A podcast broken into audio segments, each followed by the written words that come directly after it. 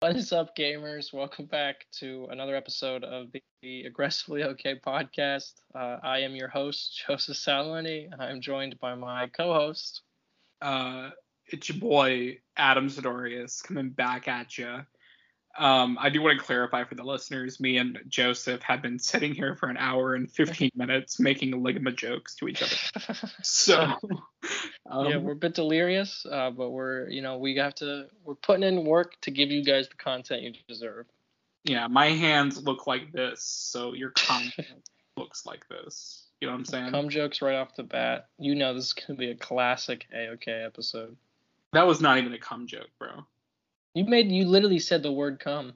Dude, I meant like. So we're talking best movies of 2021 tonight. Yeah.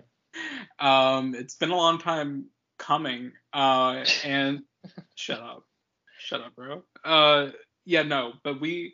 It's been a long year. Uh, you know, quite a bit of movies came out this year. It was like this is a combination of 2020 and 2021. Almost, it feels like we got like double the movies, so the list was a little bit like harder to make. Like I don't know if you feel the same way, but that's how I Mhm. feel about it. Yeah, I feel the same way. Great. Um, so, um, I don't know, man. Anything you want to say before we jump to the list, like about the year Um, that was in film? This uh yeah, this year was super difficult to do. Um I uh I pretty much got to see everything I wanted to see. I didn't necessarily get to watch everything. Uh there was a couple films on this list I'd like to rewatch just to see where they really land, but for the most part, I think I'm happy with my list. Um I uh I, imagine I will get uh my my list will be heavily criticized because I've got some hot takes on here.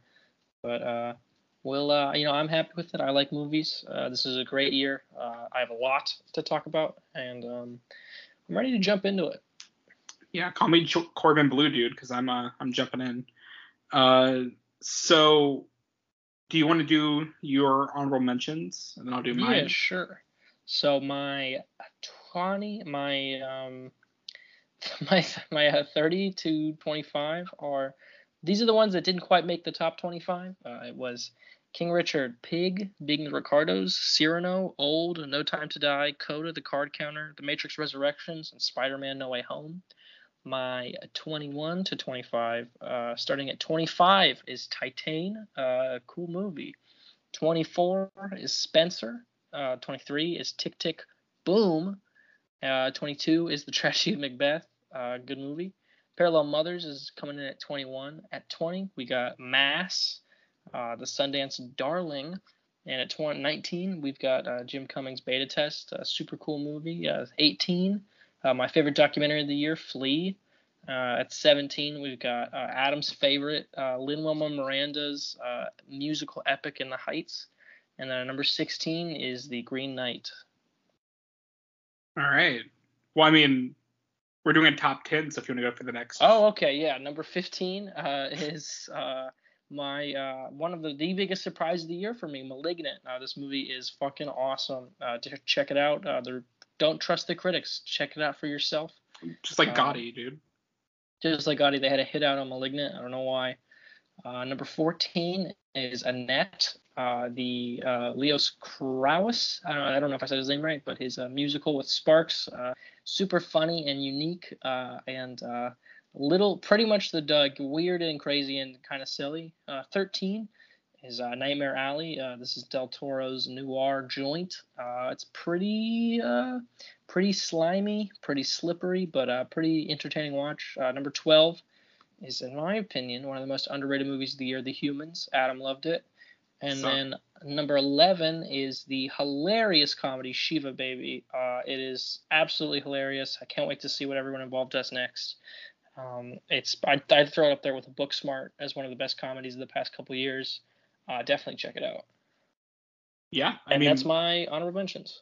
I mean, most of those I agree with. Some of them were questionable, but you, Mhm. you did forewarn me that it would be a hot take list. And I do want to clarify, I did not peek at Joey's list before recording, and uh, Joe saw my list like a month ago, but I've changed it a lot. since- Yeah, I've changed because my list was public, and you might have gotten a peek at it, but I've uh, privated it since. Uh, yeah, I haven't. I, I I don't care what Joey has to say, so I never looked at his Mhm. list. But uh, Uh, mine's been private since the summer, I think.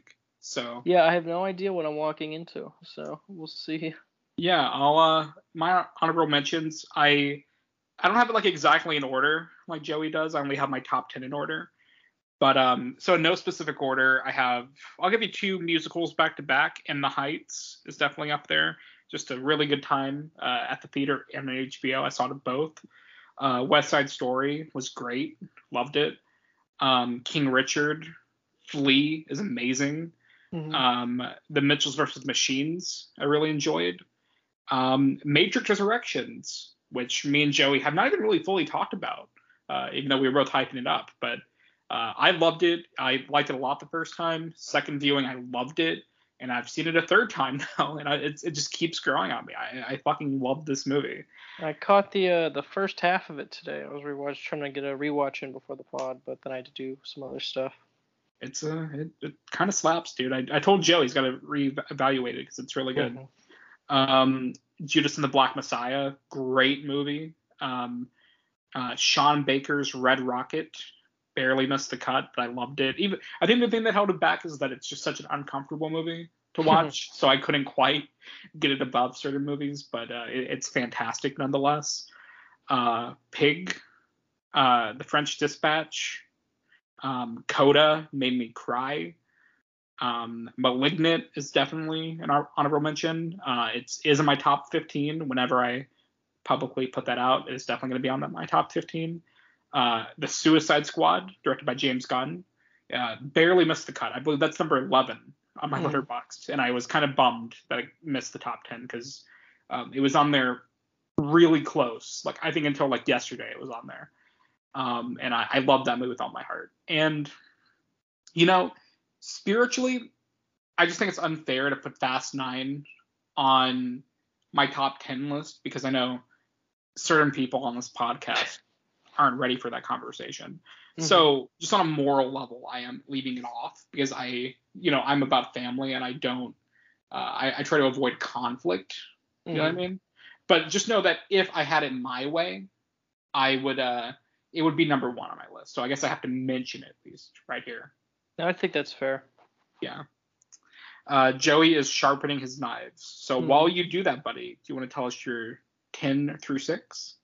So number ten is a previously mentioned film from Adam. It is Judas and the Black Messiah. The uh, I think we bel I believe we did a podcast episode on this one back in the day. Uh, this is an excellent film uh, from everybody involved. Uh, it's pretty much uh, you know it's one of those. Uh, this was number one on my list for such a long time. It came out in late February, and it stayed at the top of the list for nearly most of the year. Um, it's got uh, two incredible performances from Lakeith and Daniel uh, as Fred Hampton and Bill O'Neal.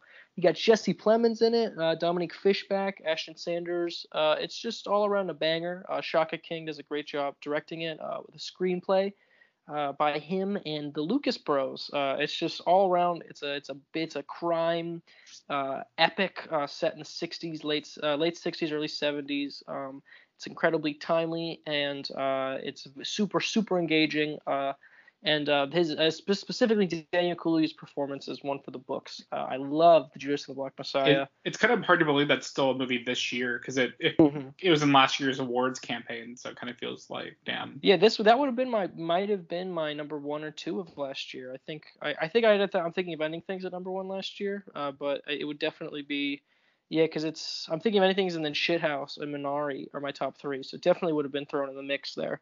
Uh, Yeah. But that's my number ten. Uh, my number nine is the French Dispatch, which is also previously mentioned by Adam. And uh, French Dispatch, uh, I really love this movie. Um, I know this one's kind of got mixed reception, but on the whole, I think it's it's just another banger from Wes Anderson. Uh, he's he's trying a lot of new things visually in this film, uh, yet they still kind of uh, exist within his style. I really like what he does with kind of still photography in it, and uh, while all the sections aren't necessarily uh, created equal, uh, it's still a really banging film. This is one I definitely want to rewatch soon. I really really loved it, um, and the cast is great. And I'm just a big Wes Anderson, made my favorite movie, so. I'll always be uh, par- a little partial to that guy, and uh, I loved what he was cooking on uh, the French Dispatch. Uh, number Great eight movie.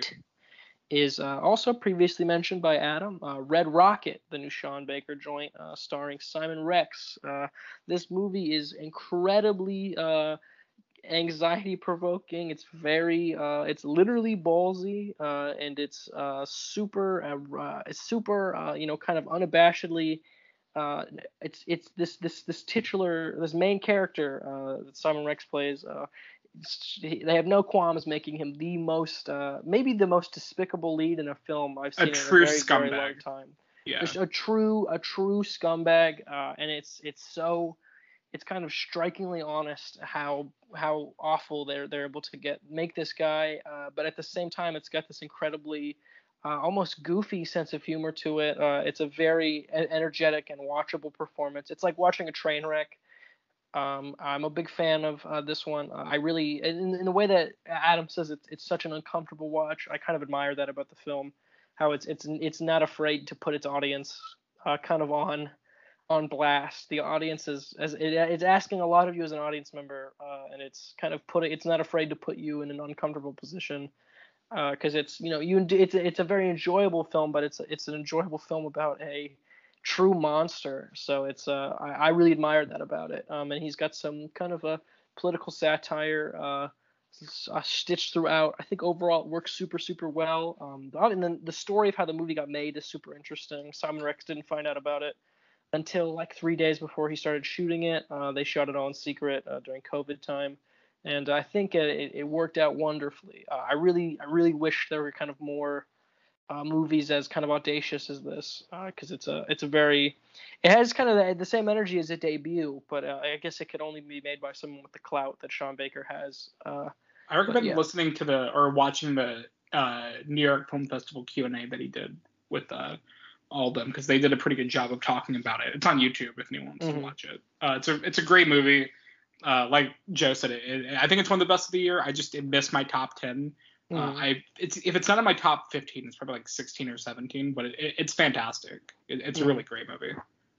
Um, yeah, that's my number eight. Uh, number seven is also mentioned previously is uh, Steven Spielberg's West Side Story. Um, I'm a recovering theater kid, uh, so I love me a good musical, and West Side Story was no exception. Uh, Steven Spielberg uh, is uh, incredibly comfortable directing a musical in this. He this has so much uh, energy and passion and love in it. Um, the musical sequences are masterfully done. I Adam can attest. I pumped my fist in the air at one point. It was the worst thing I've ever witnessed in my entire yeah, life. Yeah, I uh, uh, I was like, a song started, I went, hell yeah! I pumped my fist in the air. Uh, so many great performances in this. Um, I know uh, Ariana DeBose is her name, right? Who plays Anita? I believe so. Uh, she's getting a ton of buzz, rightfully so. Uh, and then A Star Is Born and Rachel Zegler as Maria. She does excellent. Um, you know, Corey Stoll is in it. Uh, Brian Darcy James, uh, Mike Faist, uh, who I've met, um, is uh, very very good as Riff. Um, I saw him in Dear Evan Hansen. Uh, just to prove my theater kid cred, I am a recovering theater kid. Uh, but Mike Faist is excellent. Um, it's it's a very um, you know it's it's kind of got big shoes to fill with the original film being such a, an iconic one. and I had seen the original the day before I watched this new one, and I think it holds up uh, it, it, kind of uh, it doesn't it doesn't necessarily top the original film, but it does its own thing. And uh, you know, Steven Spielberg's able to craft some really, really, really great sequences. Um, and I teared up at one point. So I uh, I love the film. I can't wait to see uh, what Rachel Zegler goes on to do because she's super, super talented. Uh, so that's my number seven. And my number six is the the worst person in the world. Um, this is a what is it? Swedish Adam? Uh, Norwegian. It's a Norwegian romantic comedy about a uh, a thirty something uh, trying to figure out her life. Um, we follow her uh, through her uh, Julie is her name. Um, we follow uh, we just kind of uh, we follow her life for a couple years. Um, and this is kind of uh, the uh, the surprise hit of the year for me. I had no idea what this was until Adam recommended it to me. Um, it is a truly a slam dunk of a film. I could easily see this rising up my list. If upon re-watches. Um, it's an incredibly tight, thoughtful, well-directed, funny, unique film. I, uh, you know, it's got a great sense of humor, um, and it's able to navigate uh, emotions very, very well. And uh, kind of main, the main thing is that just seeing this plot unfold, kind of in the kind of the weird and unexpected directions it finds itself going down. Um, it's really, really kind of uh, interesting. Uh, kind of this. It's it's somewhat of a meandering plot, but it's all very, very intentional, like decept- deceptively intentional almost. Um, and it uh, it takes a lot of time developing this character, uh, and that's but it's it's never boring. It never drags. It's got an incredible energy. The editing is excellent.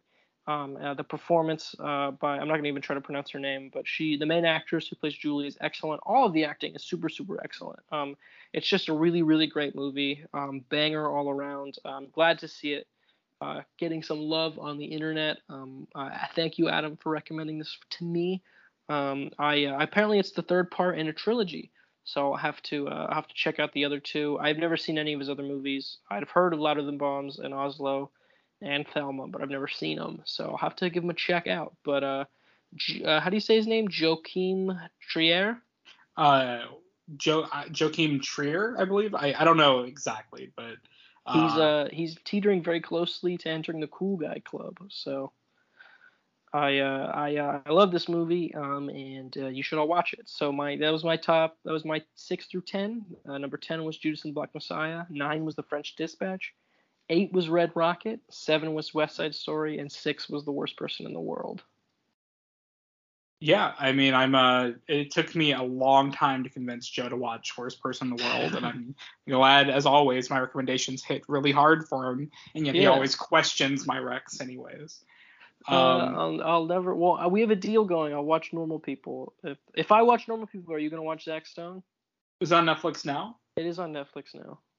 Um, yeah, maybe sometime this week I'll watch it. Uh, Hell like I'll watch it at some point, but I maybe this week if I have time. dude.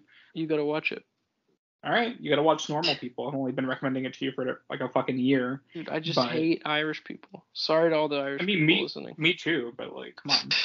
uh, I also I do want to mention I, I forgot one honorable mention, and um, it's a movie that I really like. I've seen it four times now, and it only gets better upon rewatch, in my opinion. I just bought it or I got it for Christmas yesterday.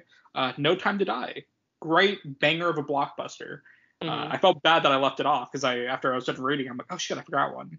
Uh, but I love that movie. I, I think it's one of the best blockbusters of the year. Like, uh, just great movie, great time in the theater. Mhm. Um, I, by the way, I bought it in 4K. Looks really nice. Oh, Looks wow. really good. Yeah. Um, so my number 10 is a little joint called Shiva Baby. Um, this is a movie that I saw it, I think September at TIFF in 2020. Uh, so the fact that I'm talking about it at the end of uh, 2021 is insane to me. Um, it just held up incredibly well, and it's a movie that kind of artistically inspired me a lot. Like it just made me think, like, yeah, this is the kind of art that I want to create. Like just like really lean, mean, short, but leave, leaves a lasting impression kind of movie. You know what I mean? Like it, it's truly like immaculate how well made this movie is. Uh, the use of music, the use of like suspense and colors and characters, and um, I think it's like the most damning and like relatable movie about going to familial functions like maybe ever made. Um, it like it's truly astounding how much tension is built up in a single house, like a single Mhm. location. And um, you know, I mean, I don't know where to start. Like Emma Seligman, uh, like her direction is insane. I think this is her first feature film. yeah. Uh, I know Shiva Baby was a uh, Short short, yeah, for this, but uh, and I believe she's working on an HBO series right now, but which I'm sure is gonna be a banger. Uh, Rachel Sennott is fantastic in the movie. Uh, Mhm. Gives about just one of the best performances of the year in it. Um, Molly Gordon is also very good in it. Um, the whole cast, just like top to bottom, it's a, it's a whole banger. It's, it's super Dude, funny Sy Ableman is in it. fucking Sy Ableman, dude. When uh, like when the world needed him most, he vanished, but he came back for Shiva Baby. Um, okay, it's trying to tell me Sy Ableman's in Passengers, that Chris Pratt movie, and I do not believe that. That's th- there's no way he's in that movie. I've seen Passengers, and I do not remember. Apparently, he's a voice in the movie, like the Hmm. computer system. That's nuts. Um, anyway, sorry, I just I saw he was in Passengers, and I like was like that's that, that's a lie. Um, but yeah, Shiva Baby, fantastic movie. Um, I've seen it three times now, uh, and it just gets better. It's a super easy rewatch, and I believe it's on HBO Max. I think so. Yeah, this has been that was a big one. I, I recommended. I tried to recommend that to as many people as possible. Uh, I was glad to see it kind of get a bit of a splash because um, it's super, super, super funny. Yeah, it, it's really great. Um, so yeah, I, I highly recommend it if you haven't seen it yet. It is kind of like a little bit of like a lone wolf this year. Like I feel like a lot of people haven't seen it. So mm-hmm. if you haven't seen it, check it out. It's like it's not even 80 minutes. I believe it's like 75, 78 minutes. Yeah, super, super short watch. Yeah, very easy watch. So there's kind of no excuse to not watch it. Um, my number nine is uh, Martin Scorsese is shaking right now. Spider-Man: No Way Home. Mm. Uh, I what? What do you? What do you? What do you? Hey, uh, you crossed the picket fence, man. Yeah, I'm sorry. Um, you know, I just like having fun at the theater, and uh, you do half the shit you do in this movie with bringing back old characters that mean a lot to me, and there's kind of no way it doesn't creep up on the list, you know. Uh, and I, I honestly think this is the best version of this movie we could have gotten because I think all the emotional moments hit really hard. It, it's funny, it's exciting. There's actual stakes, like there's genuine emotion and consequence and stakes, which I feel is like what everyone's been asking for for Spider-Man in the MCU for a long time. And I think you know, like aside from the nostalgia and all the returning characters, it actually tells a very personal story at its core. And um, you know, Spider-Man is my favorite character in all of media, so of course I was very emotionally impacted by it. And again, like yeah, the nostalgia stuff is great, but I actually think it's a great movie, full of like good themes and good storytelling, and I, I just love the the darkness of it. Like there is like a true finality and like a true sadness to the ending of the movie that like really stuck with me. Um, but it's not without its issues. It has a few problems here and there, but uh, I, uh, I think they should have let me make this one. Yeah, what would you have done differently? Um, I have a whole pitch I can tell you about off the pod. um, I, I, cannot wait to hear it. It's uh, uh it's I mean it's I've pro- someone else has probably said it. um, it's it's it's a really good movie. I, I I just love it with all my heart. Um, so yeah, that's my number nine. My number eight is a little ditty called Spencer. Um, I was going back and forth with this and like Suicide Squad and Coda. I think French Dispatch is in the next two, but mm-hmm. Spencer mm-hmm. Spencer made the cut for me because every time, like pretty much the entirety of Spencer, I was just like in actual awe of like the filmmaking and like how it looked and how it felt and just uh, just everything about Spencer is just like an immaculate experience. Um, I, I, think just the filmmaking on display is truly astounding. Uh, Kristen Stewart's performance is incredible. The score is haunting. It, it's just like, but also like the story, like the way it tells Diana's story, and like kind of sums up her entire life, but like in the span of a few days, is really beautiful and sad and moving and haunting. And uh, I, I mean, I think it's kind of a perfect movie. Like, I don't know if I'd give it a 10 out of 10, but like, I don't have any issues with it really. Like, I think, I know Joe told me the ending doesn't quite hit for him, but like, I, I remember like leaving the theater texting him like, dude, you're crazy. Like the ending is. Spencer, like, uh, Spencer is one of the ones that I'd like to get uh, in a rewatch. I saw it at uh, at the SCAD Film Fest, uh, so kind of uh, when you're seeing that many high quality movies at uh, such a frequency, it's hard. To, it can get kind of lost in the shuffle. But I did really like Spencer. Yeah, I uh I loved it. I, it really hold, held up for me on a rewatch. Um, I've only seen it twice, but uh, that initial theater viewing, I was literally like, it was me and three elderly women in the theater when I went to go see it, um, mm-hmm. which is the way I think you should see every independent movie. And mm-hmm. uh, I, and also I remember the theater was like super cold that I was in. Like it was like hot outside, and I went in the theater. I was like freezing cold. I like had to put my arms in my shirt, dude.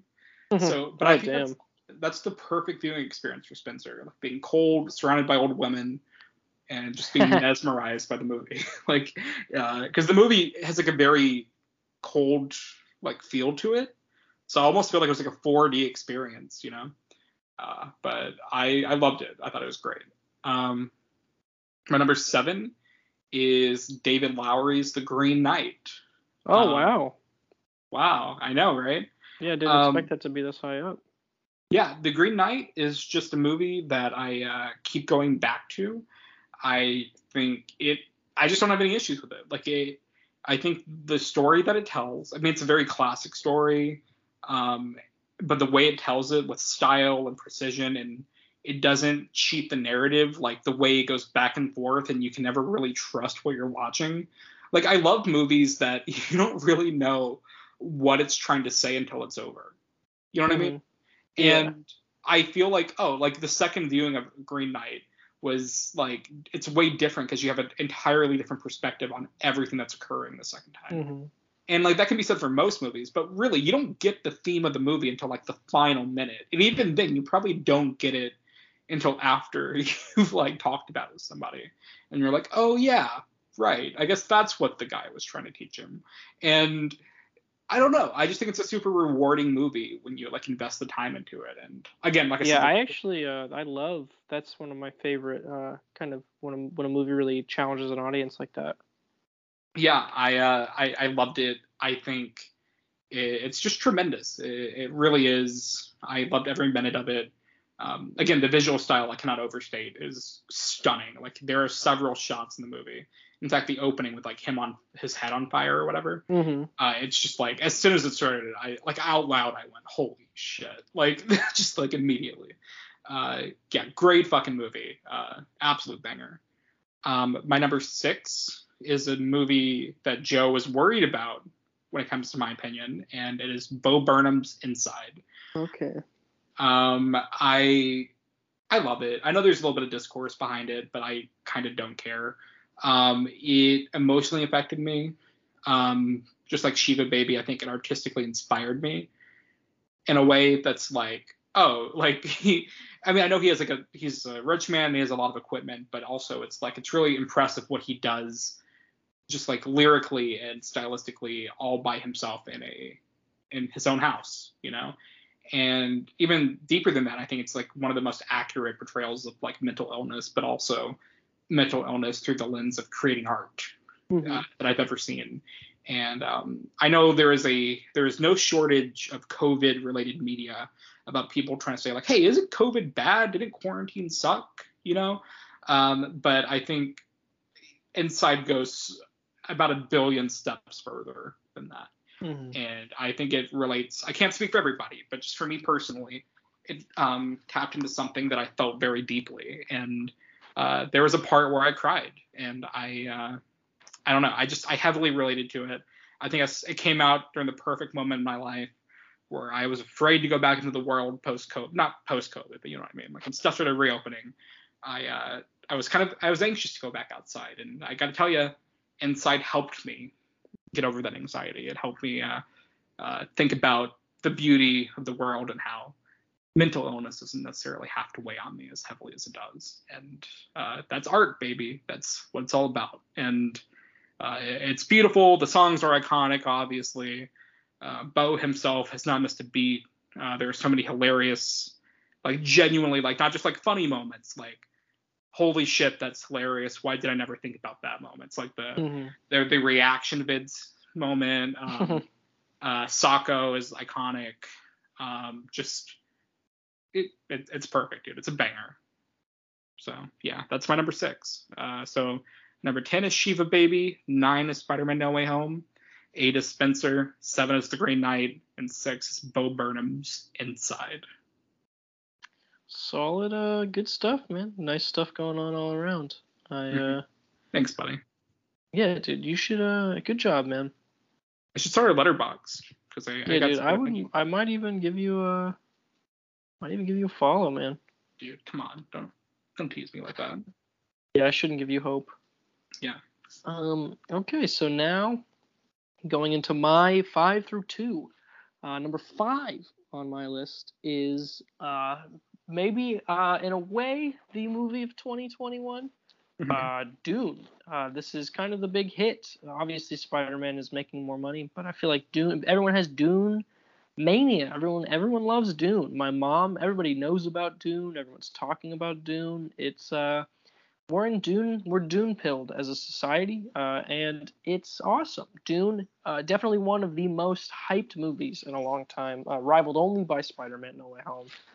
Uh, had incredibly high expectations for this movie, and it somehow uh, surpasses them. Uh, Denis Villeneuve pretty much delivers a perfect blockbuster, an incredible adaptation of the story.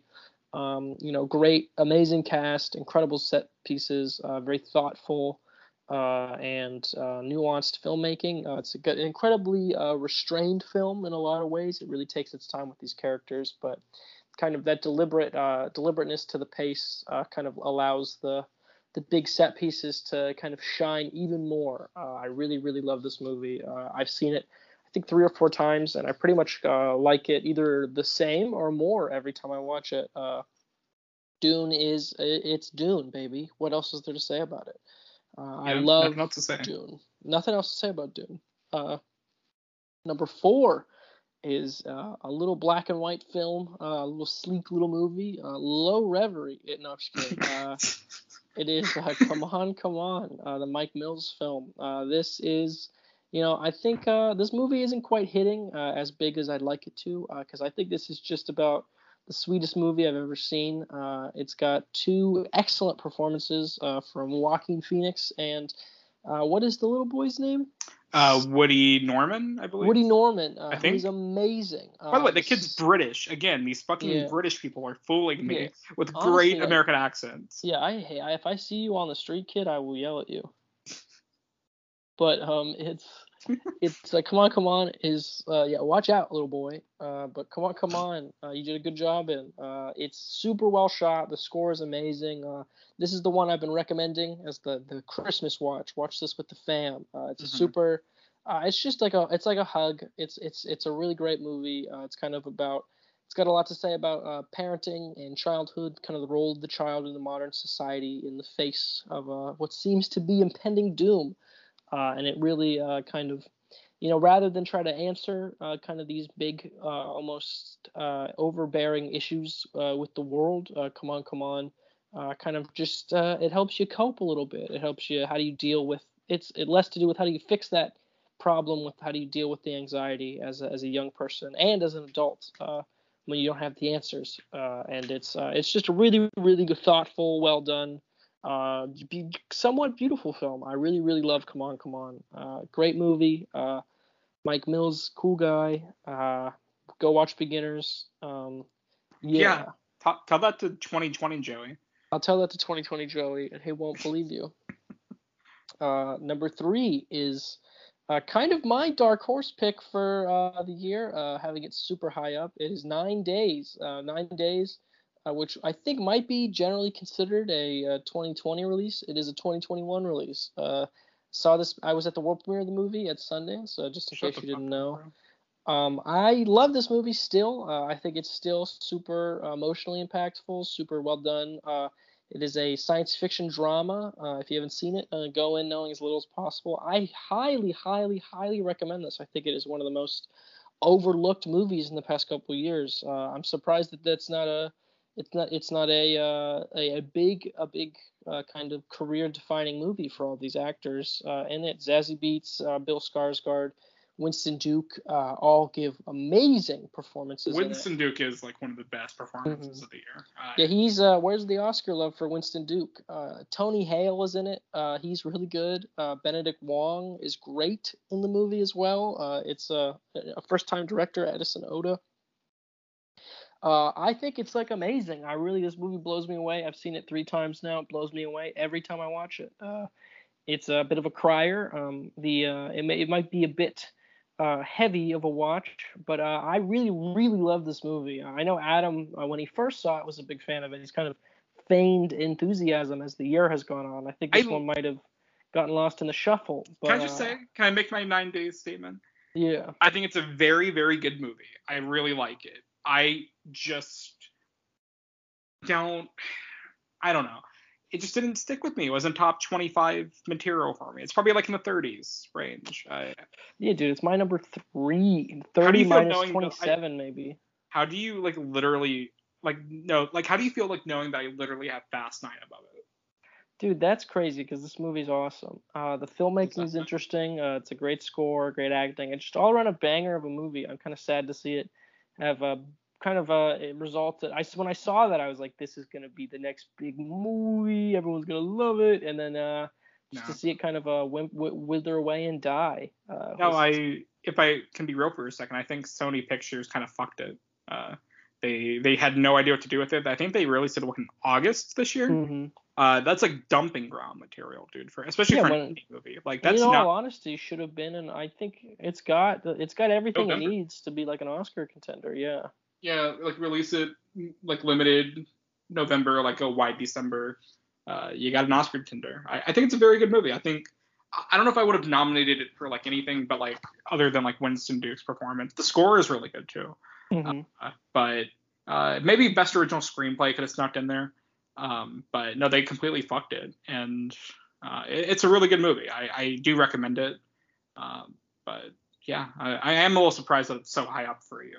But I love the movie. Yeah, I think it's I think it's really great. I have really no uh, no issues with it. I'm a big I'm a huge Nine Days guy. I love the movie. Uh, sad to see it kind of flop the way that it has. I feel weird having it so high on my list because nobody else does. It's uh it's just me alone with it right now. yeah, you little fucking weirdo.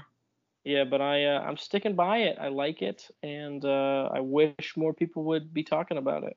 Uh, and then my number two is uh, in classic Joe fashion. It's Bo Burnham's Inside. Uh, I will not apologize for having this so high up. Uh, every time I watch it, it gets better. It consist- It made me cry as recently as yesterday. I think Bo Burnham, you know, he just makes the stuff that I like to see. Uh, I like his uh, his sensibilities and his humor and his uh, kind of the what, he writes about. Uh, I'm really I really gravitate towards. Uh, like Adam said, this is a super super inspiring work. Uh, just seeing a truly an artist just put his all into a movie, into a project, and it's incredibly funny. It's strikingly thoughtful, and it's you know it's super. It's just kind of the the it's the main it's I, I think anybody who's working on anything covid related should just you know just close out of that word document. Uh, it's already been done. Uh, this nobody should try to do this again. Only bo burnham could pull off something uh, is, uh, the magic act that is inside. Uh, it's uh you know i always said i was i was like i really don't want to see shit about covid. I, I think it would be you know i i, I, I want to go to a film to escape and uh, inside kind of is uh, does the does does something magic. It explores what it means to escape into art uh, in a lot of ways uh, and what it means to be alive now what it means to be you know what, what covid has uh the impact it's had on people the kind of the the crazy zeitgeist that we live in. He's able to kind of address pretty much he, addresses pretty much every major uh, kind of topic hot hot hot topics of the time uh, and he, he does it great. It's a big it's a big uh, lampoon of our culture, uh, and I uh, I could keep talking and get really pretentious about it, but I really really love this special. Uh, I think it's it's deeply honest, uh, and I, I really really admire that about it. Um, and I think I just really like I I I I, I absolutely love. Bo Burnham has been you know a huge hero of mine for so long, and it's he just keeps getting better. Everything he makes is so good that it makes the last thing obsolete. I I was listening to Inside today, and uh, his uh, a song from his uh, first album, "Bo fo Sho," came on, and I was like, it's crazy how much this guy has grown as creatively and artistically uh, in the past, in, in in a relatively short span of time. Uh, he's only been around for about what 10, 15 years. He's just and he's uh, he's grown. I guess that's a it is a long time to be around. So I don't know what I'm talking about, but he's uh, he's amazing, and uh, I loved it. I loved the special. Um, I can absolutely to say that I can't wait to see what he does next is an understatement. Uh, but uh, and that's my number two. So my five through two is Dune. Come on, come on, nine days and Inside. Nice. Um, by the way, we did have a uh, inside episode during the summer, so if you do want to listen to Joey go off about it, and me too. Uh, Mhm. We did release that back in June, I believe. Um, so yeah, my uh, my number five is a little ditty called uh, a movie that me and Joey saw together. Uh, Titan, Titan, Titan. Mhm. I don't know how the fuck you say it. Uh, literally, I've seen three different interviews with the director, and she even she pronounces it differently every time. So I don't know how to fucking say it, but um, it uh, this movie's a banger. That's what I can say. I can pronounce that. It fucking slaps. Uh, the movie, the movie is great. Uh, no, I I've seen it a few times. Uh, I saw it once with Joe uh, in front of the pod, Devin, and I remember both of them were like literally quite like squirming in their seats hmm uh, the entire time, which I get. It's a grody movie. Titane is another one I I I def I, I would really like to revisit. It's uh, it's just a cool fucking movie. It was one of my most anticipated of the year because I love Raw, the last movie she did. hmm I think that's a masterpiece, and this is uh, also a masterpiece. It did not like I it, there is no fall in quality. I don't think it's quite better than Raw. I think it's just as good as Raw. Uh, it's just an advancement in filmmaking. I think it's as equally compelling and emotional, and uh, both have tremendous uh, lead performances. Uh, and it, I don't know. I just I, I love the way she does body horror. It makes it emotional, and I think that's just a really cool fucking thing. Um, yeah, I mean the whole movie. Like I feel like it, it's one of those movies that's like it, it was sold on the face value of uh, uh, being a shock movie. Like oh, it's so gross, you're gonna leave the, the people fainted in the theater, right? Mhm. And then you see it, and you're like like yeah, it's intense and it's a little gross at times, but I love it because it's kind of emotional. like it's kind of a story about family, and uh, it has like a very fucked up kind of message to it. And I I don't know. I just like I remember like when it kicked in because I didn't know what the plot was going in. Like I didn't even know the whole car thing going into it. I, I literally knew nothing about this movie walking in. I didn't even see the trailer. I knew nothing. I just knew the director, the cast, and I was like, okay, I'm ready to go. And once I realized what it was about, like around the 20 to 30 minute mark, I just like like I just like my jaw dropped, and I'm pretty sure it was dropped for like the rest of the movie. Um, I think it's a banger. Uh, the soundtrack's amazing. Performances are great. Cinematography is gorgeous. Um, there's really no issues with it. Uh, I think it's an all-around banger. So, yeah, that's my number five. Um, and my number four is a coincidence. I think not. Another banger. Uh, little ditty. Not sure if you saw it. Made like five bucks at the box office. Uh, Dune. Uh, Joey is right. We are all spice pilled right now and I think we're gonna remain spice pilled until Dune Part Two comes out, uh, when all the film boys come out of hibernation again. Um, I mean, what is there to say about Dune? You know, man, like what hasn't what hasn't been said? Mhm. Uh, it's epic, uh, but not like in a gamer way, like in a true like. It, you know, like it just really feels like this is a sense of epicness that hasn't been like achieved since like Lord of the Rings. Like you know what I mean? Mhm. Like it, it truly feels like there's scale and spectacle and like genuine like awe inspirement of like how did they adapt this Mhm. and how does it like because I, read the book and I finished the book maybe a week before the movie came out, right? And I was like, there's no way they're gonna like properly do it, and they do.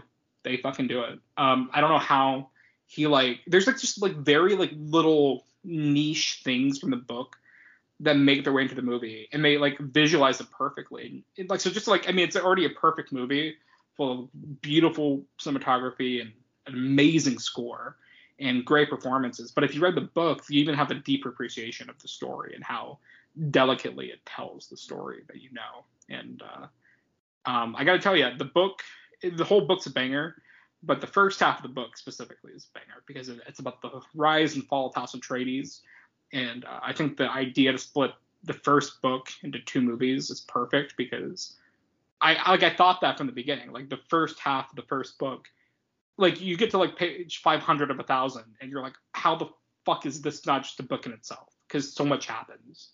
And they do it. They make a whole movie about it and it's narratively compelling and i cannot wait for part two. It's brilliant. You could not have made a better dune movie um, denis villeneuve. Let me give you a smooch buddy uh, I, uh, you did it it's great uh, you know we did it joe we made a we made a good dune movie um, my number three is a movie that Joe saw before me, and that's not fair because I'm a bigger fan of this director than he is, and that's Mike Mills. Come on, come on. Mhm. Um, yeah, man, this movie made me cry. like it, uh, it, Mike Mills is one of my favorite directors. He makes literally a movie every five years 2011, 2016, and 2021. And uh, every time he comes out with one, it fucks me up. Uh, 20th Century Women really got to me. Uh, I think I was like 19 when it came out. or something. Uh, and it uh, I loved it then. Now that I'm 24, watching Come On, Come On, and that uh, simultaneously a movie about adulthood, but also like how adults view children and how children view adults, and the little weird relationship we have where it's like I'm like control, like I'm in like like I'm an authoritarian figure over this child who has like this very weird view of me.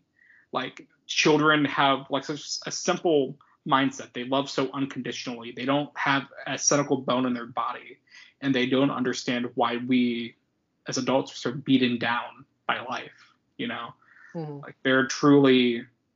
It's just amazing, like how unconditional the love of the child is, and this movie beautifully paints that. It, it like it, it it just warmed my heart. Like I when I was watching it, I felt at peace. I felt like literally comforted. Uh, when it ended, I felt like I had a hug for like 90 minutes. Mm-hmm. Um, Joaquin Phoenix's performance, man, I, I, I, I know he's like labeled as like the wacky guy in Hollywood, right? But this is a beautiful performance, like just a super warm, personal, introspective performance. Um, and Woody Norman is equally great in the movie. Gaby Hoffmann, uh, she's not in it as much as the two of them, but she's really great in it. Uh, shout out to my boy Jaboukie, who's in it for like five minutes, but mm-hmm. uh, like seeing him and stuff. Um, yeah, I think this is like a literal 10 out of 10 movie. Like there is a not a bad scene in the entire movie. It, it, it's perfect. It'll make you laugh. It'll make you cry. It'll do all the things movies should do. And uh, yeah, man, I love it.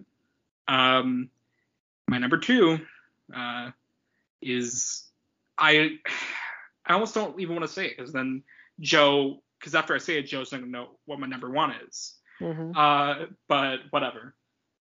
Number yeah, but you really gonna do this? Yeah. Uh, number two is Spike. No. Uh, Thank you. No. no. Number two is uh, the worst person in the world. Uh, I I mean I don't even know, dude. Joe kind of summed it up pretty perfectly. It's it's a beautiful movie. Uh, but it's also incredibly sad, and I think uh, it, it's the most like damning portrait of being a like an adult I've seen in like a really long time. Mm-hmm. Um, because I saw it.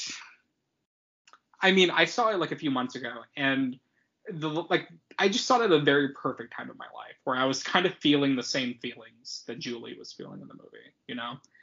And I, as someone who also went from an arts major to a psych major and back and forth between the two of them, I feel this movie. I really do. Like the first five minutes happen where she's like explaining like the major switches and uh, her relationship life and everything. And I'm just like, wow, yeah. Honestly, so true. And I don't know, man. I I think there's a very beautiful message in this movie about when you're in adulthood and you see people succeeding around you so often, it's very easy to beat yourself up over it. You know what I mean? It's very easy to feel uh, less than because you're not at a certain point in your life. You feel like you should be further along uh, in comparison to other people. But I think this movie does a great job. The title of the movie even goes to this message just because you're indecisive and you don't know what you want right away or as quick as other people, it doesn't mean you're the worst person in the world. Thank you. It's a perfect movie. Uh, it, uh, it, it it really got to my heart. I I I was like literally up until the minute the pod started. It, it could have been my number one. I think my number two and my number one are pretty, pretty like interchangeable. Um, I think one and three, one, two, and three are all like ten out of ten, like actual like A plus movies. So, um, yeah, perfect movie, man. Uh, yeah, so I think it's kind of obvious. I think me and Joey have the same number one. So if uh, you want to go ahead and reveal it to the audience. Uh, our number one film of the year is a little ditty known as Licorice Pizza. Mm-hmm. Wait, what? I thought it was. I thought it was Scoob. Oh, Scoob. I thought. Oh, oh, damn. No. That's weird. Dude, I, I didn't see Licorice Pizza yet. You, um. Oh shit. Okay. Um. you no, just uh, watch it now. Okay. Oh wait, okay, just ended. Uh, yeah, Licorice Pizza is my number one of the year. um, I, thanks guys. Um, yeah, no, Licorice Pizza. Uh, we saw this together. Uh, mm-hmm. Which uh, Joey did not believe me when I invited him to the screening. He literally, like, he drove there. He was in the lobby for the theater. I shook his hand, and he's like, "I don't believe this. We're like, we're not gonna watch this movie today." And uh, sure enough, we did. And if I remember correctly, we were both kind of speechless. We just like nodded to each other after mm-hmm. it was over. We just like we we got up, we nodded to each other. We went to the bathroom, and we talked a little bit after that. But initial reaction was just nodding at each other. Yeah, just being like, "Yep, that was uh, that's the best movie of the year." Yep, that's Paul Thomas Anderson. He just uh, he comes in and directs the best damn movie you've ever seen, and then he leaves. And uh, makes it look easy makes it look super easy in a, in a way that's like endearing and uh, beautiful and just like it, it's just it, it's truly astonishing what this guy does. Like it almost pisses me off a little bit. it, it, it really does. Off. It fully yeah. pisses me off. Yeah, I mean, I think the thing that pushed this over the edge, because I won't even lie, like even Come On, Come On was in contention for my number one, you know. Mm-hmm. But the thing that pushed Licorice Pizza over the edge for me is I think the rewatchability of it for me, where I could see myself watching this like a billion more times. Like I genuinely imagine me like the same way I do like Once Upon a Time in Hollywood or like Lady Bird or something. Like maybe not the exact best movie of that year, but I rewatch those movies on heavy rotation. And this one is to add that to that rotation where I can, if I want to watch a true banger, but I want something with like true entertainment value. There's mm-hmm. not a boring moment in this entire movie. It's like so fun. Like it's the most entertaining movie I've seen this year. Yeah, it's uh it's just kind of one of those movies. It's the one that I keep I just keep coming back to. I can't anytime anybody, you know, during the holidays, everyone's always like, "What movie should I watch?" And immediately it's Licorice Pizza. Uh, it's such it's uh, it's such a uh, for such a light and kind of breezy movie. Uh, it's uh, you know it is it's a two hour film uh, it flies by completely um, and you know it's it's endlessly entertaining uh, super rewatchable uh, so many incredibly funny moments um, but it's uh it's it's still it has the it's got an incredible amount of craft and thought put behind it it's not a it's not a lazy movie by any means um, kind of I think the notion that the movie is just Paul Thomas Anderson fucking around is completely wrong. I think it's this is a very very uh, well put together, uh, meticulously crafted uh, coming of age movie. Um, and you know, I think Adam and I are both pretty partial to this genre. And uh, the our favorite director just made uh, maybe the maybe one of the definitely an S tier one. Uh, I always said that there's kind of with these coming of age movies, there's there's kind of a segments, you know, there's sections. You got the Ladybirds and the Man and the Dying Girls, and then you've got like the Edge of Seventeens, and then mm-hmm. you've got like the Duff, uh, which I like, uh, but it's uh, this is so definitely I, uh, this definitely ranks among the highest ones, uh, and it's it's just it's everything you'd want it to be, uh, and more. PTA, he's just he continues to prove himself to be the most reliable director in Hollywood. if you haven't seen this one, definitely go check it out. It's finally wide. it's it's so nice to to know that people are finally seeing it now. Uh, and even if, uh, even though Spider-Man's gonna uh, try to shoot PTA dead in the street, uh, hopefully uh, it can uh, see the light of day. Um, I mean, even so, though, like the performance in, the, in this movie too, dude. Like mm-hmm. Alana oh, Haim, yeah. like fucking, like Alana Haim in this movie, dude. Like that's like best actress of the fucking year in the bag. Like no one else. Like if if they even try to give it to anybody else, it, it's gonna be a fist fight. You know what I'm saying? Like I'm gonna fight in the streets for a do you, uh, do you think she has it? I don't know if she has it, but like I'm fully prepared to go like full like like I'm gonna like fight somebody over it because um, she gives just about the best performance I've ever seen in this movie. Like mm-hmm. she is a firecracker in this movie. Like her her screen presence. This is her first fucking movie.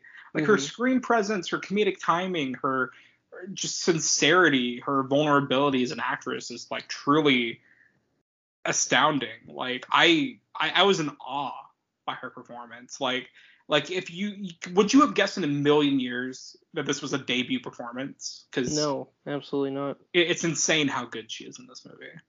Um, yeah, I guess uh, PTA just really knows how to to give actors uh, career best performances.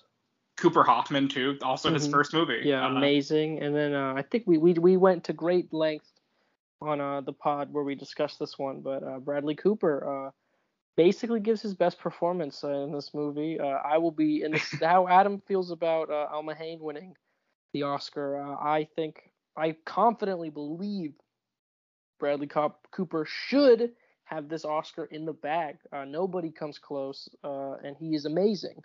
Mhm.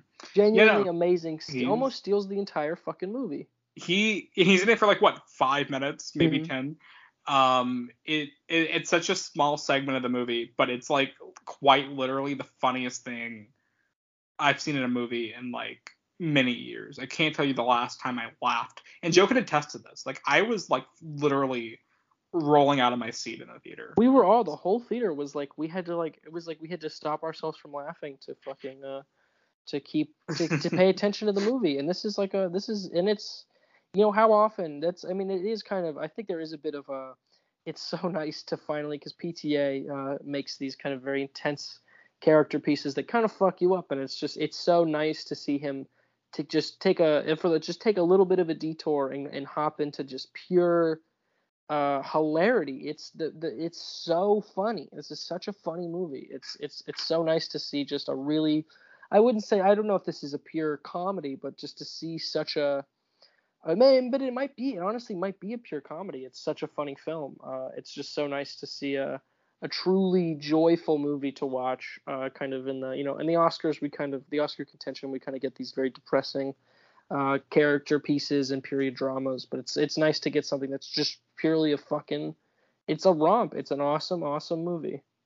Yeah, no, I agree with you, dude. I uh there's nothing wrong with this movie. It's completely fun. There's no segment in this movie that's any better or worse than other segments because I think this entire movie is a banger. But I like specifically, I can see myself going on YouTube and like watching the Bradley Cooper segment like many different times because it's just so much fun. Um, yeah, that's the great thing about this movie. It made me remember like, oh, movies are cool. Like movies are inspiring. Movies can make you feel a hundred different emotions in the span of like ten scenes, and uh, I remember the rush that I felt by the time it was over. It's just like it, it's true like cinematic dopamine. It's it's truly like it, it's just it's beautiful. Like it really is like some sweet sweet cinema. It, it really is. Um, I have no issues with it. I I mean, fuck, dude. The the score, the music, the soundtrack, uh, the cinematography, the colors, the actors, the cameos, the the story, the heart, the every fucking thing, the things about the themes about adulthood, childhood, uh, the weird middle space in between, um, the the time period, the setting, the uh, the costumes, the I mean, fucking everything, dude. Like everything about this movie is such a banger. It's, it's equally the best made movie of the year and the most entertaining and rewatchable at the same time, and that's why it's my number one because it, it's that middle balance. It's exactly what you want in a movie. It's everything you want in a movie in one movie, and uh, yeah, man, movies are back. Movies are movies are here to stay, baby. Yeah, dude. And PTA is uh, the greatest director of all time. Um, so that being said, we will be hibernating until the next PTA movie because it's gonna be a long. Uh, I mean, when was the last time you? When was Phantom Thread? 2017. So this is like four year gap. Uh, so what do you think we're gonna get in the next one? 2024 maybe. Mhm. Uh, let's hope sooner then. Um, I think maybe 2023, but probably 2024. Fuck. I. It's so sad. Um. Yeah. Okay. Damn. Damn, Daniel. Uh. All right. Well, I'm glad. Have, have we ever agreed on our number one? Um, no, I don't think so. I think we've had a little bit of overlap, but never to uh, never our number one. Damn. Okay. Well, hey man, I'm uh I'm glad to after a year of divide, you know, in this country and in our personal lives between uh, Joe's drinking and my drug use. Uh, I'm glad we we just come back together and reconnect on licorice pizza. Come together. Shut the fuck up. Got our uh, podcast copyright claimed. um. So Joe, anything you want to say about the end of the year? Uh, to the to the good listeners. Uh, I got two words for you. These nuts. All right, where can everyone find you online, buddy? Um, you can find me uh, at uh, Joseph Salomone on on Joseph underscore Salomone on most platforms. Uh, but the uh, you can uh, I just released a movie, uh, Low Reverie. Uh, that's on the Aggressive OK YouTube channel. Uh, a lot of people put a lot of hard work into that. Uh, so uh, please go show it some love. Um, and uh, Nothing But Buck will be out soon. Uh, so yeah, um, got some cool stuff coming out on AOK. Hopefully you guys all like it. Um, and uh, Rico, friend of the pod, Rico just dropped a movie called Hype Heist. Uh, go check it out. Um, and uh, other than that, uh, I got nothing else to plug. You really just pretended like you didn't make a D's nuts joke like five seconds ago. Like you just went. These nuts. Yeah. Okay. Um, yeah, you can find me um, treating my ligma. Uh, you know, diagnosis. Damn. Uh, thoughts and prayers for Adam, please, guys. About what? Uh, thoughts and prayers about your Adam has been diagnosed with ligma. Ligma balls, Joe. Oh. Yeah. Uh, but you can follow. Stupid. Uh, you can follow me on Twitter at Adam underscore not Sandler. Uh, Letterboxd Adam not Sandler, and my other podcast, Zillennial Canon. Uh, we will be having plenty of films of the new year. Um, we did a whole Spider Month. We did a, for some reason, we did Deck the Halls for Christmas. Which uh, have you seen that movie, Joey, with Dan DeVito, Matthew Broderick? Uh, yes, I have. just about the worst fucking movie I've ever seen in my life. Uh, it it it uh it made me hate Christmas.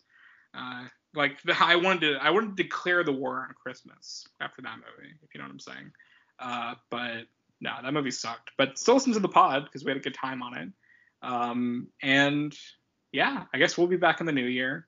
Um, if everything goes according to plan, uh, we will be doing a certain episode about a trial uh, between me and Joseph, uh, which I, for one, am looking forward to. Um, You ready to lose?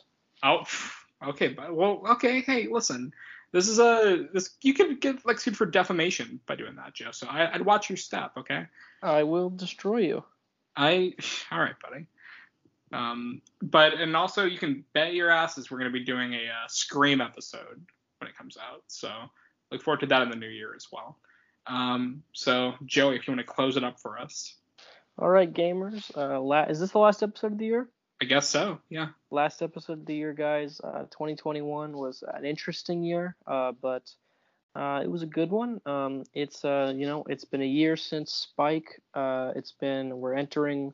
Uh, this summer will be our second year of AOK. So, or AOK podcast. Uh, we've gone through many name changes, but uh, it means the world to us uh, that you guys are listening. Uh, we hope uh, you still like it. Um, Adam and I still seem to enjoy it. So uh, let's hope we don't lose What a that ringing in the new endorsement. ringing endorsement. We seem to enjoy it, uh, but uh, yeah, got some exciting new movies coming out next year. Uh, we might. Are we doing an antis- top anticipated of the year thing? Yeah, buddy. Sure, let's do it. Okay, yeah, I gotta, I, uh, I gotta pick my ten. Um, so a lot of things to look forward to, guys. Uh, but, uh, you know what I'm looking forward to? Ending this episode. So good night, good luck. Keep on quarantining. Get that booster shot. Keep on blogging with that dog, and God bless.